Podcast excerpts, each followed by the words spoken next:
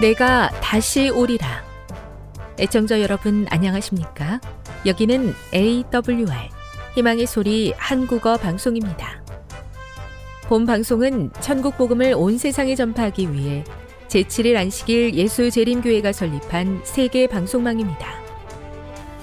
AWR 희망의 소리는 유럽, 라틴 아메리카, 아프리카, 러시아, 아시아의 방송망을 통해 전 세계에 복음을 전파하고 있습니다. AWR 아시아 희망의 소리 방송국은 한국어 방송을 매일 5시간씩 송출하고 있습니다. 희망의 소리 방송은 인터넷과 스마트폰을 통해서도 언제나 청취하실 수 있습니다. 들으실 수 있는 인터넷 주소는 awr.org입니다. 유튜브로는 AWR 코리아로 검색하시면 됩니다. 이 시간 희망의 소리 한국어 방송과 함께 보람있고 유익한 시간 되시기 바랍니다. 내가 다시 오리라. 여기는 AWR 희망의 소리 한국어 방송입니다. 주파수 안내입니다. 괌에서 송출하는 우리 방송은 한국 표준시로 새벽 1시 30분에 11,955kHz로 새벽 2시 30분에 15,530kHz로 새벽 5시에 9,700kHz로 3회에 걸쳐 송출하고 있습니다. 스리랑카에서 송출하는 우리 방송은 한국 표준시로 새벽 4시에 9,765kHz로 우즈베키스탄에서는 밤 9시에 15,530kHz로 타지키스탄에서는 밤 9시에 15,515kHz로 각각 1시간씩 방송하고 있습니다. 애청자 여러분의 많은 청취 바랍니다.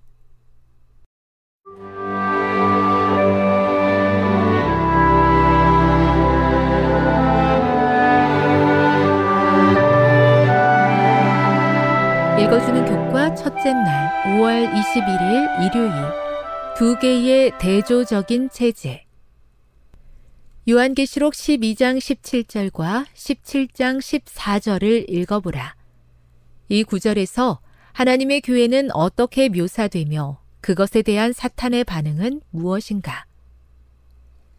역사를 통해 하나님께서는 항상 그분께 충실한 백성이 있었다. 요한계시록 12장 17절은 신실한 자들을 하나님의 계명을 지키는 자들로 묘사하고 다른 곳에서는 부르심을 받고 택하심을 받은 진실한 자들로 묘사한다. 요한계시록 14장 8절과 17장 1, 2절을 읽어보라. 천사는 어떤 엄숙한 선언을 하는가? 그러면 바벨론은 어떤 일을 통해 그 선언을 확정했는가? 요한은 1세기 말에 요한 계시록을 기록했다. 요한의 때에 고대 도시 바벨론은 멸망하여 수세기 동안 폐허의 먼지 더미 속에 묻혀 있었다. 요한계시록에서 고대 도시 바벨론은 마지막 때의 바벨론의 예표 또는 상징으로 이해된다. 이 예언에서 바벨론은 구약시대의 바벨론과 유사한 특성을 갖게 될 거짓 종교 체제를 나타낸다. 고대 바벨론을 지배했던 원칙은 현대의 영적 바벨론의 토대가 될 것이다. 요한계시록 17장 1에서 6절을 보면 자줏빛과 붉은색 옷을 입은 한 여인이 시간의 경로를 가로지르며 움직인다. 이 여자는 붉은색 짐승을 타고 있다. 성경은 그녀를 음녀라고 부른다. 그녀는 진정한 신랑인 예수 그리스도를 떠났다.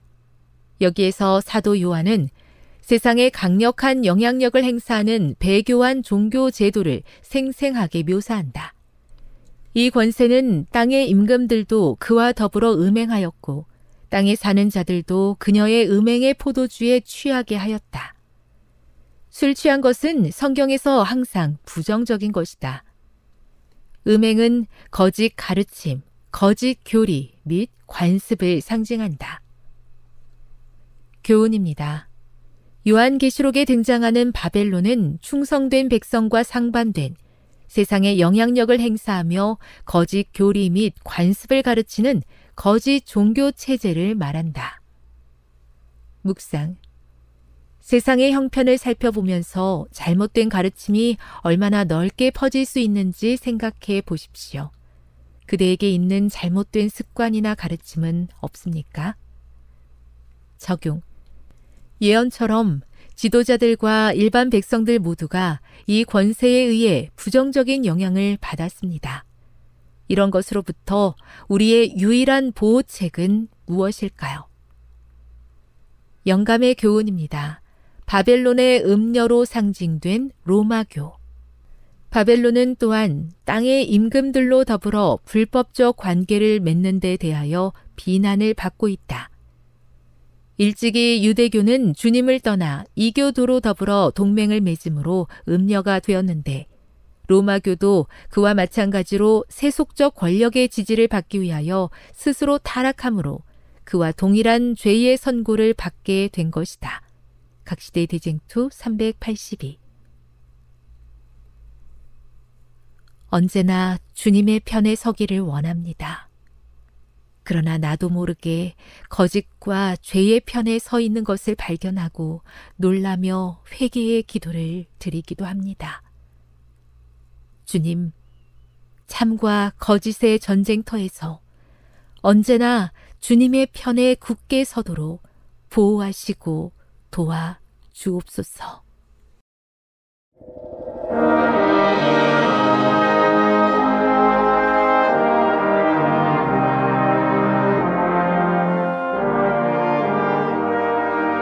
희망의 소리 청취자 여러분, 주 안에서 평안하셨습니까? 방송을 통해 여러분들을 만나게 되어 기쁩니다. 저는 박용범 목사입니다. 이 시간 하나님의 은혜가 우리 모두에게 함께 하시기를 바랍니다.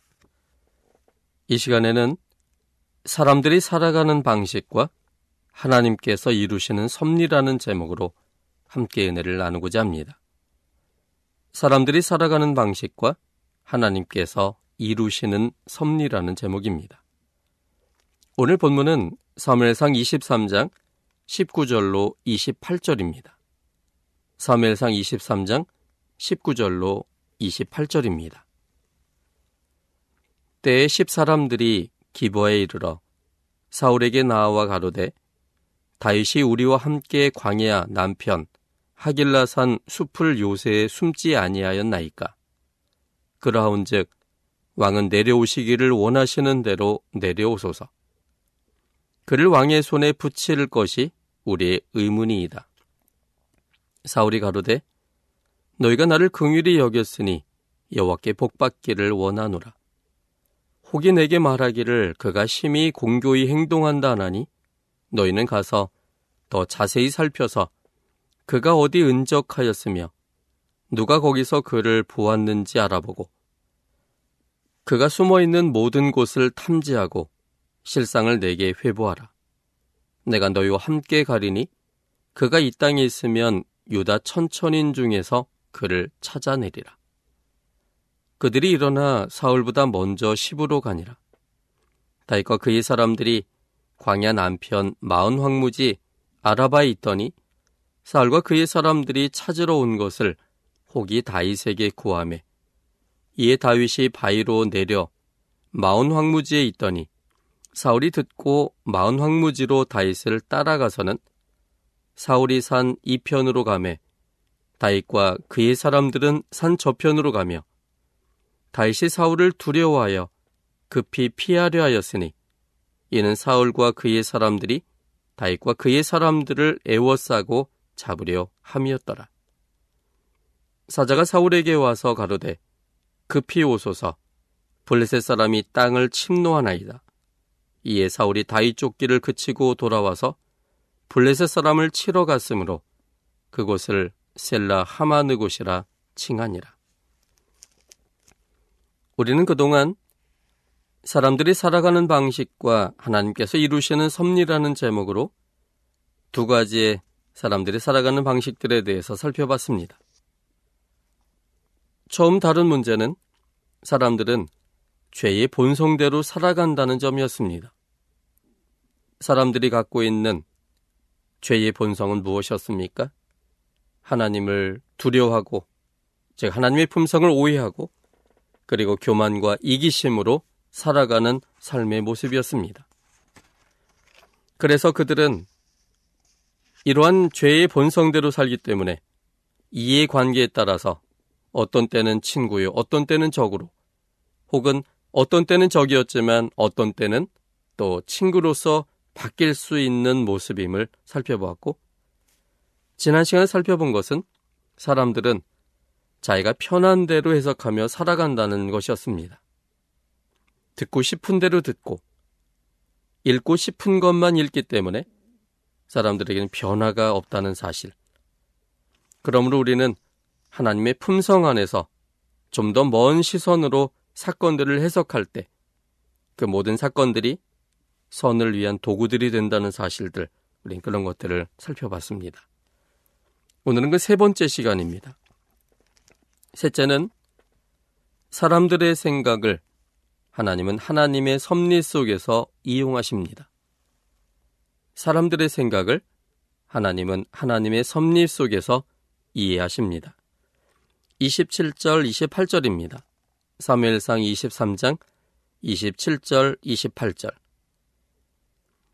사울이 산 이편으로 가매 다윗과 그의 사람들은 산 저편으로 가며 다윗이 사울을 두려워하여 급히 피하려 하였으니 이는 사울과 그의 사람들이 다윗과 그의 사람들을 애워싸고 잡으려 함이었더라.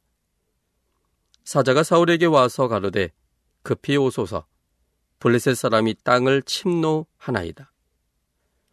이에 사울이 다윗 쫓기를 그치고 돌아와서 블레셋 사람을 치러 갔으므로 그곳을 셀라 하마느 곳이라 칭하니라. 십사람들의 도움으로 사울은 군사들을 이끌고 다윗을 잡고자 왔습니다. 사울이 온 소식을 들은 다윗은 곧 피하였습니다. 마흔 황무지에 도착했지만 사울은 또 쫓아왔고 사울은 또 도망쳤습니다. 간발의 차이로 잡지 못하고 추격하는 꼴이 되었습니다. 비록 피하긴 했지만 간발의 차이로 도망가는 다윗의 불안은 점점 더 커져만 갔습니다. 그런데 점점 불안함 속에서 밤에 잠도 제대로 자지 못하던 때에 갑자기 사울과 군사들이 썰물처럼 빠져나갔습니다. 들리는 소문에 의하면 왕과 군사들이 다윗을 잡기 위해 도성을 떠난 틈을 타서 블레셋 사람들이 쳐들어왔기에 급히 도성으로 되돌아갔다는 것이었습니다. 위기의 순간에 블레셋 사람들의 침공이 다윗을 구했습니다. 그런데 여기서 생각해 볼 것이 있습니다. 블레셋 사람들은 하나님의 뜻을 이루기 위해서 혹은 다윗을 도와주기 위해서 이스라엘을 침공했을까 하는 문제입니다. 블레셋 사람들은 하나님과 상관없이 사는 사람들이었고 다윗을 돕고 싶은 생각은 조금도 없었던 사람들이었습니다. 그들은 호시탐탐 이스라엘 나라를 살펴보다가 취약한 상태를 점검했고 그때 사울과 군사들이 다윗을 잡으러 도성을 비운 틈을 타서 침공하여 이스라엘을 정복하기 위한 이기심에서 침공한 것입니다. 그런데 그 순간을 하나님은 이용하셔서 다윗을 구출하는 기회를 삼으셨고 그래서 그걸 통하여 하나님은 하나님의 섭리를 이루셨습니다. 블레셋 사람들의 이기심을 하나님께서 하나님의 섭리로 이용하신 것입니다. 요셉을 이스마엘 상인에게 팔 수 있었던 것은 양측의 이해관계가 맞았기 때문이었습니다. 요셉의 형들은 요셉이 비록 미웠지만 죽이는 것보다는 먼 나라의 노예로 파는 것이 형으로서 해줄 수 있는 최소한의 배려였고 이스마엘 상인은 헐값에 건강한 노예를 사서 비싼 값에 팔 수 있었기 때문에 요셉을 산 것이었습니다.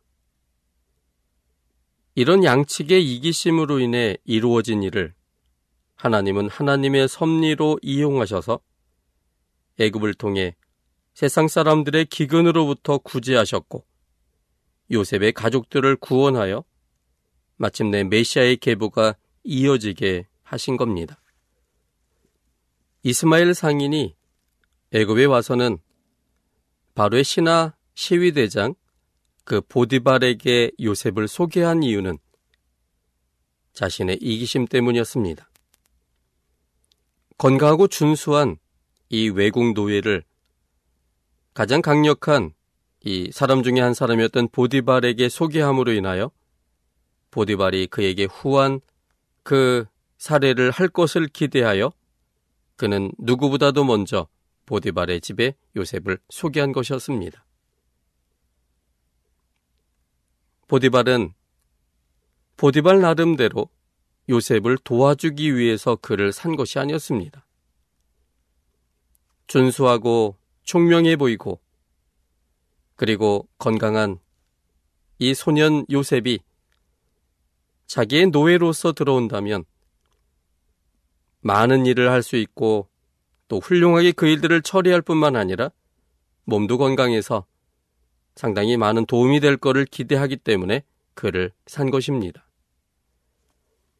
하나님의 섭리와는 전혀 의식도 하지 못한 채 그들은 각자의 그러한 계산들이 맞았기 때문에 서로 팔고 또한 산 것이었습니다.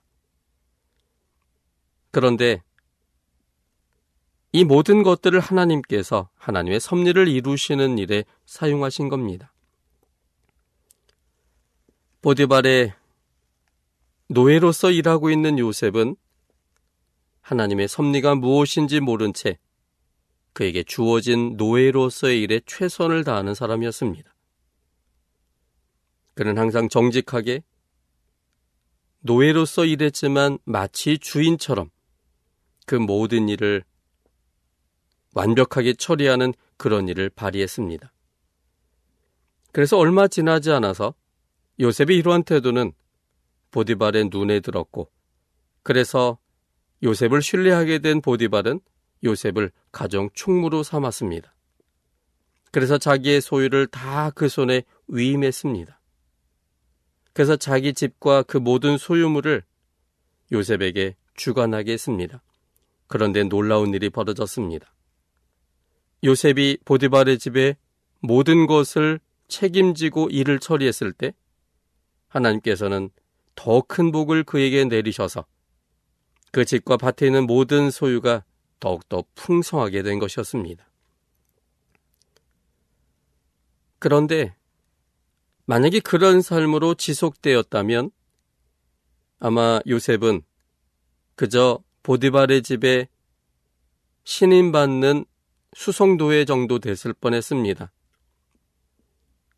그런데 그의 용모에 매력을 느낀 보디발의 아내가 요셉을 유혹했습니다. 언제나 하나님 앞에 서 있다는 그러한 심정으로 살았던 요셉은 보디발 아내의 그러한 행동이 그에게는 용납될 수 없었습니다. 결국은 아내의 유혹을 물리쳤지만 요셉에 의하여 철저하게 자신의 모습이 노출되어진 그 아내는 오히려 요셉을 모함했고 결국은 그는 감옥에 들어가게 되었습니다. 감옥에 들어가 있을 때 요셉은 많은 생각이 들었을 것입니다. 자기가 한 일은 하나님 앞에 정직한 모습이었고 자기를 신임했던 주인 이 보디발에게 가장 좋은 그러한 행동을 했지만 보디발까지도 자신을 오해해서 죄인처럼 감옥에 집어넣은 그 행동에 대하여 요셉은 며칠 동안 마음이 힘들었을 것입니다. 그런데 이내 그의 마음을 정리했습니다. 하나님께서 그와 함께 계시며 자신의 정당성을 이미 알고 계신 하나님께서 비록 감옥이지만 자기와 함께 있을 거라는 확신을 갖게 되었습니다. 그러자 그가 가진 원래의 모습처럼 노예로서 살았던 그 모습이 이제는 신분만 바뀐 죄인의 입장에서도 동일한 그의 성실성이 그 감옥에서 나왔습니다. 그래서 요셉의 그 성실함이 감옥의 책임자의 눈에 들게 되어서 이제 그 책임자도 옥중 죄수를 다 요셉의 손에 맡겼습니다. 그리고 옥중에 관련된 모든 재반 사물을 요셉이 처리하도록 했습니다. 그런데 하나님께서 요셉과 함께 계심으로 요셉이 맡은 일에 대하여 잘 처리하게 되었고 그래서 죄인들이 있는 옥이어서 매우 그 관계가 심각할 수 있는 상황이었지만 요셉의 감화와 또 공평과 성실함의 태도를 통하여 모든 사람이 그런대로 행복할 수 있는 그런 감옥이 되었습니다. 그런데 어느 날 애구방에 아주 중요한 장관 두 명이 죄인이 되어 들어왔습니다. 한 명은 술 맡은 관원장이었고 한 명은 떡 굽는 관원장이었습니다. 그런데 이들이 어느 한 날 꿈을 꾸게 되었습니다. 그런데 그 꿈의 결과는 정반대의 결과가 되었습니다. 요셉은 두 사람의 꿈을 해석해 주었고, 그래서 꿈의 해석대로 술 맡은 관원장은 이제 3일 후에 그가 석방되어 복직되었지만 떡 굽는 관원자는 3일 후에 요셉이 해석한 대로 죽게 되었습니다. 술 맡은 관원장이 그 감방을 나갈 때 요셉은 그에게 부탁했습니다. 나는 이곳에 들어올 만한 죄를 진 적이 없습니다. 그러니까 왕에게 잘 이야기하여 선처를 베풀어서 내가 이 감옥에서 나갈 수 있도록 좀 도와달라고 그렇게 부탁을 했고 술 맡은 관원장은 그렇게 하겠다고 약속했지만 감옥을 나간 후에 그는 모든 것을 잊어버렸습니다. 2년의 세월이 흘렀습니다. 2년이라는 세월 동안 꽤 많은 생각들이 요셉의 생각을 스치고 지나갔을 것입니다. 그 중에 가장 힘들었던 부분은 기대했던 사람이 기대대로 하지 않을 때였을 것입니다. 2년이라는 세월이 지났어도 자신의 억울함은 전혀 알려지지 않았습니다. 자기를 아는 사람이 거의 없는 이방 나라에서 요셉을 알만한 기회도 없는 죄인의 신분으로 이제 사람들과 철저히 차단된 감옥에서 미래의 운명이 어떻게 전개될지를 짐작조차 하지 못하는 죄인의 신분으로서 요셉은 매우 불안했을 것입니다. 그러나 얼마 지나지 않아서 그는 사람에게 기대했던 모든 것에 대하여 단념하게 되었습니다. 사람들은 자기가 해석하고 싶은 대로 해석하며 사람들은 자기의 본성대로 살아간다는 것을 확신했기 때문에 이제는 사람에게 기대하는 것이 아니라 하나님께서 자기를 이곳에 오게 하셨다는 확신과 더불어 하나님의 섭리에 대하여 기대한 것입니다. 그래서 더 큰 확신 속에 그의 마음을 하나님께로 확정하자 그는 사람에 대한 기대나 혹은 미움에서 벗어날 수 있었고 그래서 원래의 성실함의 모습인 요셉의 모습으로 돌아왔었습니다. 그런데 기회는 엉뚱한 곳에서 왔습니다. 만 2년이 지난 후에 이제는 애굽의 바로가 꿈을 꾼 것입니다. 두 가지의 확실한 꿈을 꿨지만 그 꿈을 해석하는 사람이 없었습니다. 이제 돌고 돌아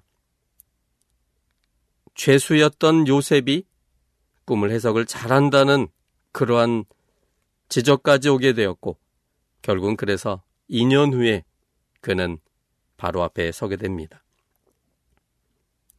바로의 꿈에 대하여 요셉은 하나님께 기도함으로 그 내용을 알게 되었고 그것을 정말로 심사숙고하게 또 성실하게 예의를 갖춰서 모든 것을 소상히 밝혔습니다. 요셉의 모습과 태도, 그리고 그가 전하는 그 기별들을 들을 때 왕과 신하들의 마음이 그 청년 요셉을 좋게 보게 되었습니다. 하나님의 영의 지배를 받는 자만이 하실 수 있는 놀라운 일이라고 그들은 확신하게 되었습니다. 결국은 이러한 일의 과정을 통해서 그는 애굽에서 두 번째 자리의 위치에 올라가게 되었습니다.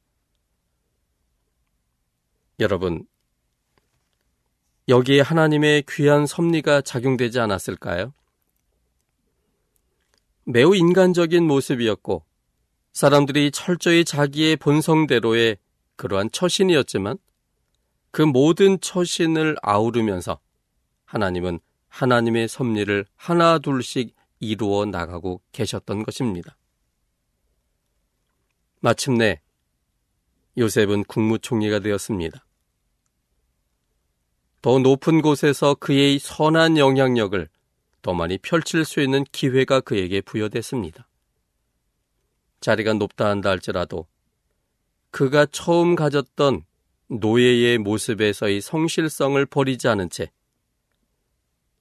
죄수의 모습으로서의 감옥에서의 성실성을 유지한 채 그가 국무총리로서의 일을 수행했을 때 그는 더 많은 사람들에게 영향력을 끼치는 중요한 사람이 되었습니다. 그리고 마침내 애굽의 바로도 그를 인정하게 되었고 내가 너보다 높은 것은 자리뿐이고 실제로는 너가 으뜸이 된다는 그러한 바로의 고백까지 하게 만들었습니다. 이렇게 이끄시는 하나님의 섭리는 무엇이었습니까? 그것은 하나님은 요셉뿐만 아니라 당시 모든 사람들을 사랑하시는 창조주셨습니다. 하나님을 알지 못하는 애굽 사람, 하나님은 그들이 더 많은 은혜가 필요하다는 것을 아셨고 요셉을 사랑하는 것 이상으로 그들을 사랑하셨습니다. 우상숭배에 빠져서 참된 창조하시는 하나님을 알지 못한 채 조건적 기복적 신앙 속에 하루하루를 살아가는 사람들, 그것이 생명 없음의 모습이므로 하나님은 애굽 사람들을 깊이 사랑하셨습니다. 그들이 기근으로 인하여 힘들었을 때 미리 준비해 놓은 식량을 통해서 그들을 살려내셨습니다. 뿐만 아니라 요셉의 가족들도 하나님은 사랑하셨습니다. 자기의 욕심으로 인하여 동생인 요셉을 노예로 팔아버렸지만 그것은 매우 심각한 죄였지만 죄가 많은 곳에 은혜를 더 주고 싶으신 하나님의 품성대로 야곱과 그의 아들들을 하나님은 사랑하셨습니다. 기근으로 인하여 힘들어할 때 하나님의 섭리 속에 국무총리가 된 요셉의 능력을 통해서 그들이 기근으로부터 보호하게 하셨고 그리고 그들이 애굽에 정착하게 하심으로 이제 그들의 계보를 통해 태어나시게 될 메시아가 태어나는데 부족함이 없도록 하나님은 섭리를 이루어 내신 겁니다. 결국은 하나님은 사람들의 이기심 또 교만 이런 죄의 본성들을 적절히 사용하시고 이용하셔서 마침내 하나님의 섭리를 이루는데 그 모든 것들을 사용하신 겁니다.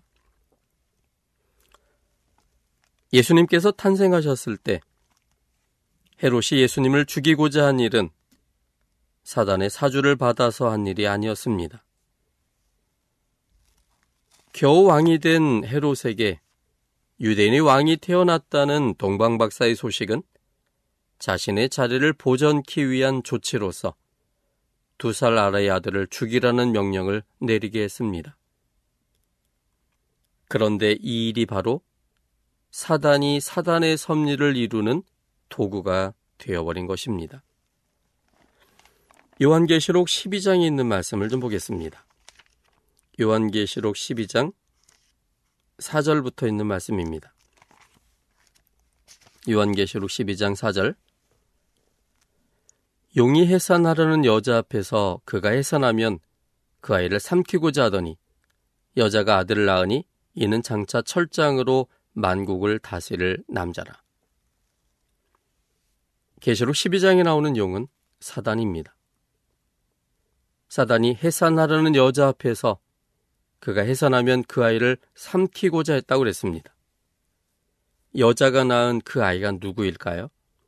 5절은 그 아이의 신원을 장차 철장으로 만국을 다스릴 남자라고 지칭하고 있습니다. 장차 철장으로 만국을 다스릴 남자. 그는 누구일까요? 요한계시록 19장에 보면 철장으로 다스릴 그분이 누군가를 설명하고 있습니다. 계시록 19장 14절부터 있는 말씀입니다. 하늘에 있는 군대들이 희고 깨끗한 세마포를 입고 백마를 타고 그를 따르더라. 그의 입에서 이한검이 나오니 그것으로 만국을 치겠고 친히 저희를 철장으로 다스리며 또 친히 하나님 고 전능하신 이의 맹렬한 진노의 포도주 틀을 밟겠고 그 옷과 그 다리에 이름 쓴 것이 있으니 만왕의 왕이요 만주의 주라 하였더라. 이 장면은 예수님께서 재림하실 때의 장면입니다. 예수님은 만왕의 왕이요 만주의 주로서 이 땅에 오십니다. 그분은 친히 저희를 철장으로 다스릴 뿐입니다. 그러므로 계시록 12장에 나오는 장차 철장으로 다스릴 그 아이는 바로 예수님이십니다. 예수님을 사단이 태어나자마자 삼키고자 했다라고 요한계시록은 기록하고 있습니다. 이 부분이 바로 사단이 가진 생각이었는데 그것을 이룬 사건이 바로 헤롯이 예수님 태어났을 때 두 살 아래의 남자를 다 죽이라는 명령 속에서 그것이 적용되었습니다. 그런데 문제는 헤롯은 사단의 생각을 알지 못했다는 것이었습니다. 다만 자기 이기심 때문에 또 다른 왕이 태어났다는 그 소식에 그 왕을 죽이기 위하여 두살 나라의 아들들을 다 죽이라고 명령했을 뿐인데 그 이기적인 죄된 헤롯이 가진 죄의 본성대로 움직이는 그것이 결국은 사단의 의도를, 사단의 계획을 이루는 도구가 되어버렸다는 사실이었습니다. 잠이 오지 않던 밤에 역대 일기를 가지고 와서 읽게 했던 아하수에르 왕은 그 일이 하나님의 섭리로 모르드게가 살게 되고 높임을 받게 되리라고는 생각지도 않고 행한 일이었습니다. 잠이 오지 않으면 왕이 할 수 있는 일은 매우 많습니다. 그런데 잠이 오지 않던 여느 날처럼 하지 않고 해본 적도 없던 옛날의 기록들을 읽게 했습니다. 아수에르의 선택을 하나님께서 하나님의 섭리 안에서 이용하셨습니다. 하나님은 사람들의 생각을 강제하지 않으시지만 그것들을 하나님의 섭리를 이루는 도구로 이용하십니다. 우리의 생각과 행동이 하나님의 섭리를 이루는 도구가 될 수도 있고, 우리의 생각과 행동이 사단의 섭리를 이루는 도구가 될 수도 있음을 기억해야 합니다. 십자가는 사단이 예수님을 죽이는 도구로 사용하였지만 하나님의 품성을 드러내는 섭리를 이루는 도구로 이용하셨습니다. 십자가로 인해 사단의 품성과 하나님의 품성이 온 우주에 드러나게 되었고 십자가로 인해 사단의 거짓말에 더 이상 우주 거민들이 흔들리지 않게 되었습니다. 모든 일이 하나님의 섭리 안에서 하나님의 섭리를 이루는 도구가 될 것입니다. 그러므로 생각지 않은 일로 인해 낙심하지 마시고 하나님께서 이용하셔서 섭리를 이루시는 데 사용하실 도구라는 사실 때문에 인내하며 기다리시기를 바랍니다. 사람들이 살아가는 방식은 생명 없는 모습들입니다. 그러나 하나님은 그 모든 것을 하나님의 섭리를 이루는 도구로 이용하십니다. 그러므로 세상의 방식에 너무 힘들어하지 마시고 하나님의 섭리를 인내하며 기다리며 하나님을 신뢰하게 되기를 바랍니다. 지금 여러분께서는 AWR 희망의 소리 한국어 방송을 듣고 계십니다.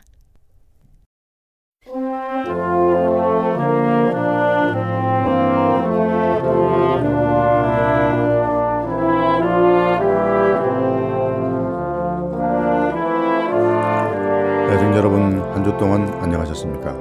한국연합회 성경연구소장 임봉경 목사입니다.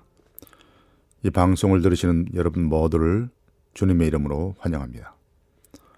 오늘도 여러분에게 하나님의 한량없인 사랑과 예수 그리스도의 청량할 수 없는 은혜와 진리의 성령님의 깊은 감동하심이 함께 하시기를 기원합니다. 예, 오늘부터는 예, 몇 해에 걸쳐서 다친문 교리에 대해서 알아보겠습니다. 이 다친문 교리는 엘렌지 화이트를 비평하는 자들이 가장 많이 어, 이용하는 것입니다. 예, 간단한 문제가 아닙니다. 그래서 여러분이 한 3회에 걸쳐서 이 다친문 교리에 대해서 예, 정확한 이해를 갖게 되기를 바랍니다. 늘 엘렌지 화이트를 공격하는 사람들이 이 다친문 교리를 예, 잘못된 것이라고 엘렌 화이트이 잘못된 에, 교리를 전했다고 그렇게 생각하는 것입니다. 에, 한 분이 이렇게 질문했습니다. 저는 다친문 교리 같은 것은 참 선지자와는 어울릴 수 없는 기별이라고 생각합니다. 엘렌 화이트는 자기에게 한 천사가 세상을 위한 구원의 문이 1844년에 닫혔음을 보여줬다고 말했습니다.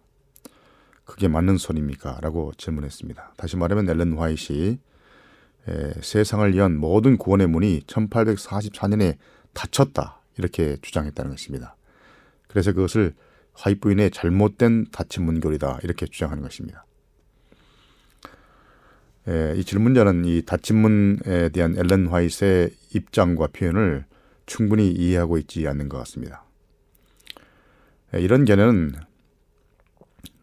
화인 여사가 말한 것에 대한 어떤 사람의 개인적인 편견이나 예, 개인적인 이해이며 따라서 그렇게 간단히 말한 것이 예, 그녀가 실제로 의도한 것이 아님을 나타냅니다.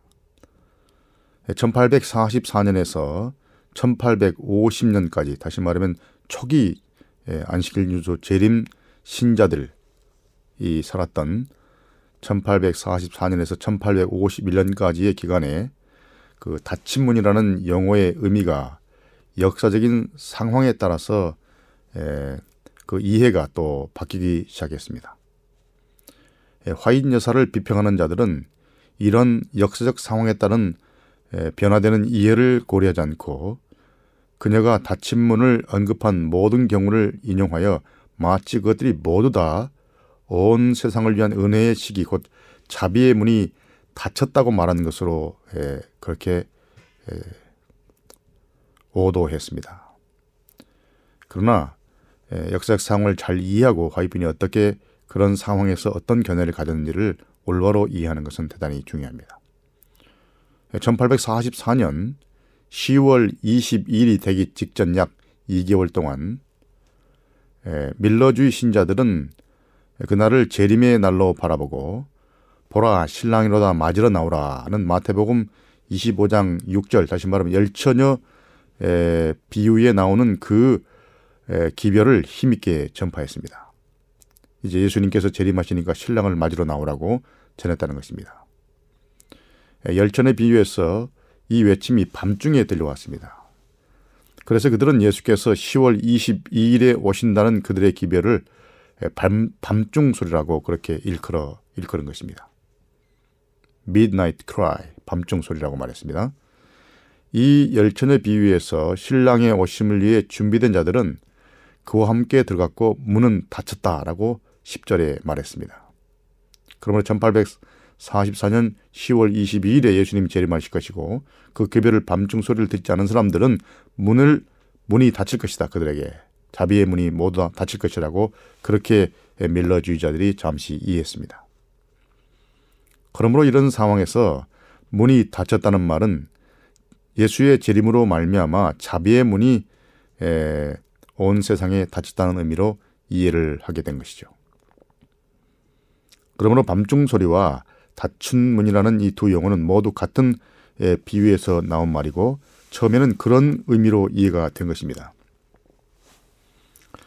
1844년 10월 22일 대실망 후에도 하나님께서는 1844년 그 운동을 계속해서 인도에 오셨다고 믿은 남은 자들이 여전히 예수께서 오시기 직전에 살고 있다고 결론을 짓고 오히려 세상의 조롱 때문에 그들은 예수의 비유에서 말하는 닫힌 문의 시대에 살고 있다고 확신하게 이르렀습니다.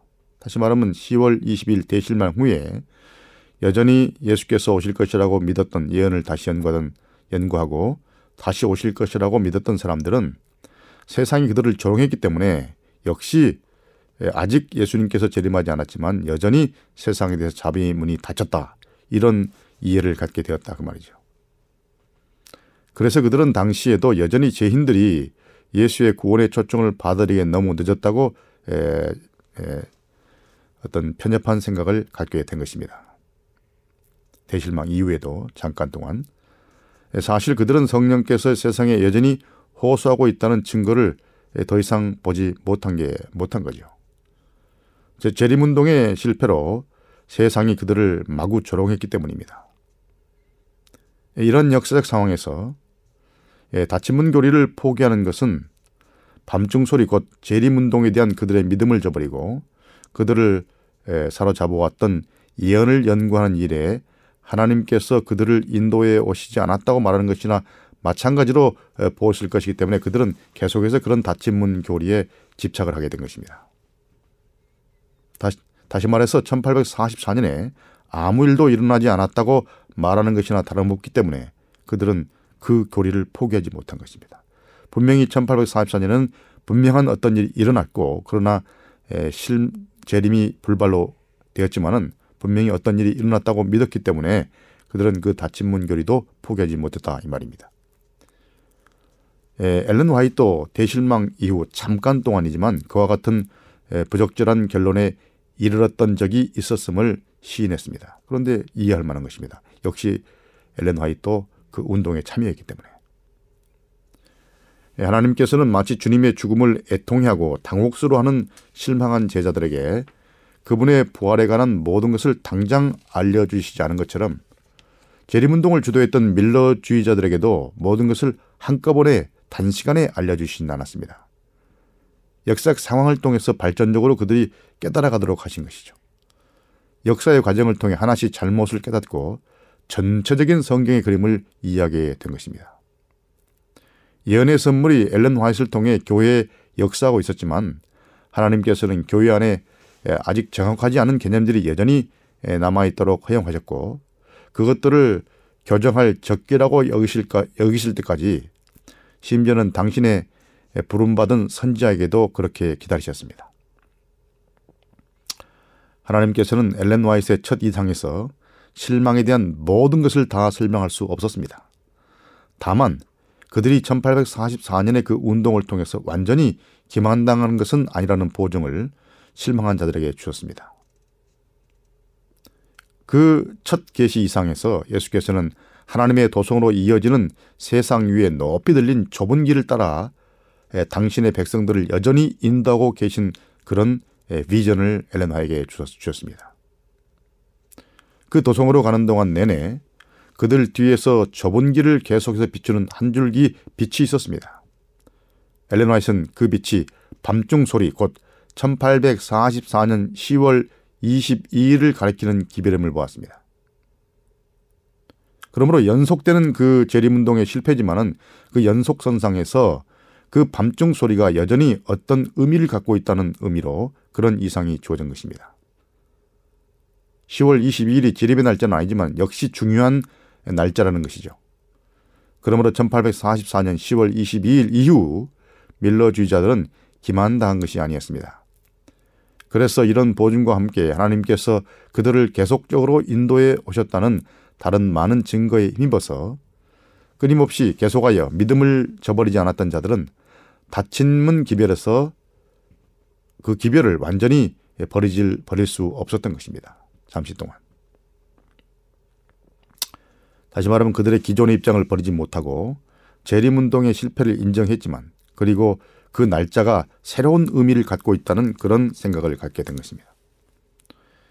이런 처음에 그들은 밀러주의 운동의 기별을 받아들였다가 지금은 안식일과 성소 기별 등과 같이 하나님께서 그분의 말씀을 통해 알게 하시는 새로운 문제들을 볼 필요가 있는 자들에게 사업에 초점을 맞춰야 한다고 생각했습니다. 이제는 1844년 10월 22일 대실망 이후에 안식일과 성소 기별을 통해서 새로운 구속사의 빛이 열리게 된 것입니다. 그들은 밀러주의 기별을 거절한 자들을 하나님께서 버리신 악한 세상과 타협, 하는 자들로 간주했습니다. 재림의 기별을 전했는데 그들이 조롱하면서 거절한 사람들은 역시 하나님께서 버리신 악한 세상과 다름없다고 생각한 것이죠. 그러나 그들은 이미 1845년에도 그리고 1840년대 말과 1850년대 초에는 더욱더 밀로주의 기별에 감동을 받지 않았던 사람들이 그 기별에 관심을 보이고 있다는 증거를 보기 시작했습니다. 처음에는 밀러주의 기별에 감동받지 않았지만 그 후에 계속해서 관심을 보이는 증거들을 보기 시작했다는 것이죠. 이런 것은 성령의 역사로서만 가능한 일이었고 그렇다면 이런 사람들에게 너무 분명 이제 은혜의 시기가 늦은 것은 아니었다고 생각하게 된 것입니다. 따라서 아직 문이 모든 자들에게 닫힌 것은 아니라는 아니라는 사실을 깨닫게 되고 또 그런 사실이 분명해졌습니다. 그리하여 안식일 준수 재림 신자들은 하나님께서 그들에게 새로운 선교의 장을 열고 계심을 보기 시작했습니다. 특히 1851년에 이것은 그들에게 매우 확실해졌습니다. 이런 관점의 변화를 가져오는데 화인 여사가 중요한 역할을 한 것입니다. 앞에서 말한 대로 대실망 후에 엘렌 화이 자신도 과거의 자비의 문이 닫혀졌다는 개념을 포기하고 미래의 닫힐 문의 개념을 찾았습니다. 과연 그 닫힌 문 개념이 약간 문제가 있는데 이제는 미래의 닫힐 문이 무엇인지를 찾기 시작했습니다. 다시 말해서 그녀는 아주 잠깐이지만 2300주야가 아직 끝나지 않았다고 믿었던 때가 있었습니다. 그러나 1844년 운동에 대한 그녀의 믿음이 그녀의 첫 이상으로 다시 살아나게 되었습니다. 그녀가 이 첫 이상에 대해 쓴 것을 피상적으로 그냥 읽으면 밀러지 운동 밖에 있던 자들은 모두 늦었다고 가르치는 것처럼 단정짓게 할 수 있습니다. 그러나 좀 더 자세히 읽어보면 이것이 꼭 그렇지만은 않은 것을 알게 될 것입니다. 그녀는 에, 하나님께서 버리신 악한 세상의 모든 사람들에게 구원이 에, 불가능하다고 말했고 그녀 자신도 얼마간 이들이 거의 모든 비밀러주다를 가리킨다고 믿었지만 후에는 버림당한 이 무리가 이보다 훨씬 적은 수임이 그녀에게 또 확실해졌습니다. 그리고 받으면 열 사람이 없는 그 이에 그 사람 그분에 의해 닫힌 문이 하늘에 있을 뿐 아니라 또한 능히 닫을 사람이 없는 열린 문도 하늘에 있다는 것을 깨닫게 되었습니다. 이것은 분명히 모든 사람들을 위한 은혜 시가 끝났음을 의미하지 않는 닫힌 문 개념을 언급하는 성경 구절이었습니다. 그러므로 재림운동의 역사를 통해 닫힌 문 기별은 변화를 겪기 시작했고 따라서 더 밝은 빛 가운데서 초기의 개념에 점차 더 포괄적인 역사적인 그리고 성경적인 이해가 추가되게 되었습니다. 문이 닫혔지만 다시 하늘에 열린 문이 있었습니다. 닫힌 것은 무엇이고 열린 것은 무엇인지 이런 이해가 덮어져주기 시작한 것입니다. 자, 그럼 이 닫힌 문 개념의 발전적인 역사적인 이해를 좀 더 상세히 살펴보겠습니다. 앞에서 언급한 대로 닫힌 문이라는 개념은 열처녀의 비유를 말하는 마태복음 25장 10절과 또 열린 문을 말하는 요한계시록 3장 7절에 나오는 성경적 개념으로 밀러주의 재림 신자들은 처음에 재림 직전에 있을 은혜의 시기 끝에 이 말을 적용했습니다. 닫힌 문이란 말을. 네, 요한계시록 3장 7절에도 닫힌 문이란 말을 예, 끝에 적용했습니다. 1844년 10월 22일에 신랑이 재림할 것이라는 밤중 소리 선포가 있은 후 밀러주의 재림 신자들은 두 부리로 나누기 시작했습니다. 이들 가운데 더 큰 무리는 닫힌 문을 은혜의 시기 끝으로 보는 개념과 1844년의 연대 의미를 모두 다 버려버렸습니다. 이들은 예수께서 오실 미래의 다른 날짜를 기대하고 설정하고자 했습니다. 그러나 더 작은 무리는 계속하여 1844년이라는 연대의 예언적인 의미와 중요성을 믿고 계속 연구했습니다. 이 두 번째 무리가 바로 다친문 또는 신랑 재림 신자라고 일컬어졌으면서 일컬어졌고요. 후에는 안식일 준수 재림 신자, 영어로 Sabbatarian Adventist라는 라고 불린 자들이 되었습니다. 그 1863년 대총회가 조직되기 이전에 재림교회가 조직되기 이전에 안식일을 지키고 밀러주의 운동에 참가했던 초기 재림 신자들을 사바테리언 애드벤티스트라고 부른 것입니다. 이 두 번째 무리를 그래서 이들은 에, 다른 이해를 갖게 되었습니다. 닫힌문 개념이 1844년 대실망의 시기에 시작하여 1852년까지 계속되었다는 점에 비춰볼 때 이것은 예수께서 세상에 대하여 은혜의 시기를 완전히 끝냈다. 즉 자비의 문을 완전히 닫았다는 단순한 믿음에서부터 예수께서 새로운 문을 여시고 하늘 성소에 지성소로 들어가셨다는 극적으로 다른 믿음으로 점차 발전적으로 바뀌었음을 의미하는 것입니다. 왜냐하면 1844년 대실망 이후부터 1852년경까지 계속 이 개념이 발전됐기 때문에요. 그래서 이들은 세상의 안식일 기별과 하늘 성소 기별을 전하게 된 것입니다. 닫힘문 개념에서 열문 개념으로의 전환이 이뤄진 것이죠. 이런 발전적 변천의 과정을 개략적으로 살펴보면 이런 이해의 진전에 나타난 엘렌 와이스의 관점과 역할을 연구하는 데 도움이 될 것입니다. 이런 역사적 상황에서 엘렌 와이시 대단히 중요한 도움을 주고 기능을 했다는 것입니다. 그의 계시와 이상을 통해서. 그럼 그 역사를 좀 더 하나하나 살펴보겠습니다. 조셉 터너와 아폴로스 헤이라는 사람들이 있었습니다. 이 사람들은 1845년 1월에 Advent Mirror라는 책이 있습니다. 저희 처음 발간됐던 잡지죠. Advent Mirror라는 책에 잡지가 책이죠. 책에서 신랑 또는 다친문 재림 신자에 대한 기준적인 어떤 초창기 표준적인 견해를 세웠습니다. 마태복음 25장 1절로 13절 열천의 비녀와 또 다니엘 7장 9절, 10절, 13절, 14절을 서로 연관시킴으로써 이 터너와 헤일은 1844년 10월에 예수께서 하늘 혼인 예식에 들어갔고 곧이어 혼인잔치 재림을 위해서 돌아오실 것이라고 주장하는 그런 견해를 펼쳤습니다. 이들의 견해에 의하면 이렇게 하여 그리스도께서 간구자 또는 중보자에서 왕으로 그분의 역할을 바꾸셨다는 것입니다. 이런 주장에 문제 있는 측면은 1844년 10월의 밤중 소리가 세상에 주어진 복음의 최종적 선포였고 죄인들 곧 세상의 대다수는 더 이상 구원을 받을 수 없다고 한 데 있었습니다. 이들이 좋은 에, 생각도 했지만은 그러나 그 당시에는 에, 또 부정적인 잘못된 이해가 포함되어 있었습니다. 이들은 죄인이란 재림기별의 진리를 거절한 자를 말한다고 규정하면서 그 용어를 개인적으로 그리스도께 헌신하지 않은 모든 자에게도 다 적용했습니다. 자, 이들의 이해가 다시 말하면 초창기의 에, 대실망 이후에 에, 조금 편협된 부족한 다침물에 대한 이해가 된 것입니다.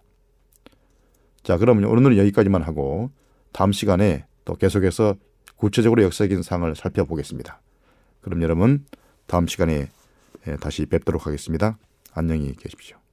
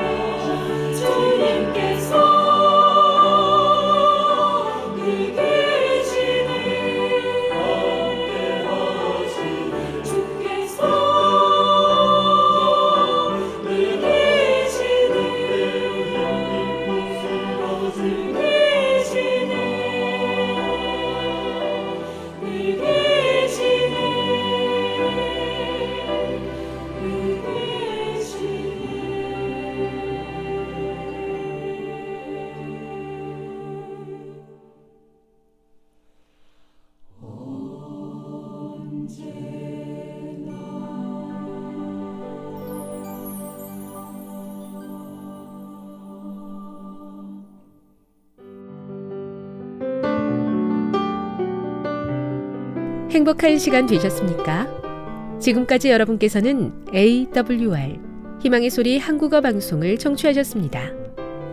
방송을 청취하시고 문의를 원하시는 분은 우편번호 02461 대한민국 서울시 동대문구 이문로 1길 11 희망의 소리 방송부 앞으로 편지나 엽서를 보내주시거나 지역번호 02-3299-5296에서 8번으로 전화 주시기 바랍니다.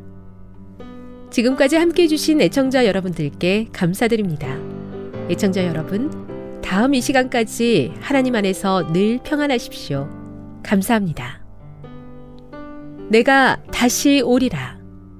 여기는 AWR 희망의 소리 한국어 방송입니다.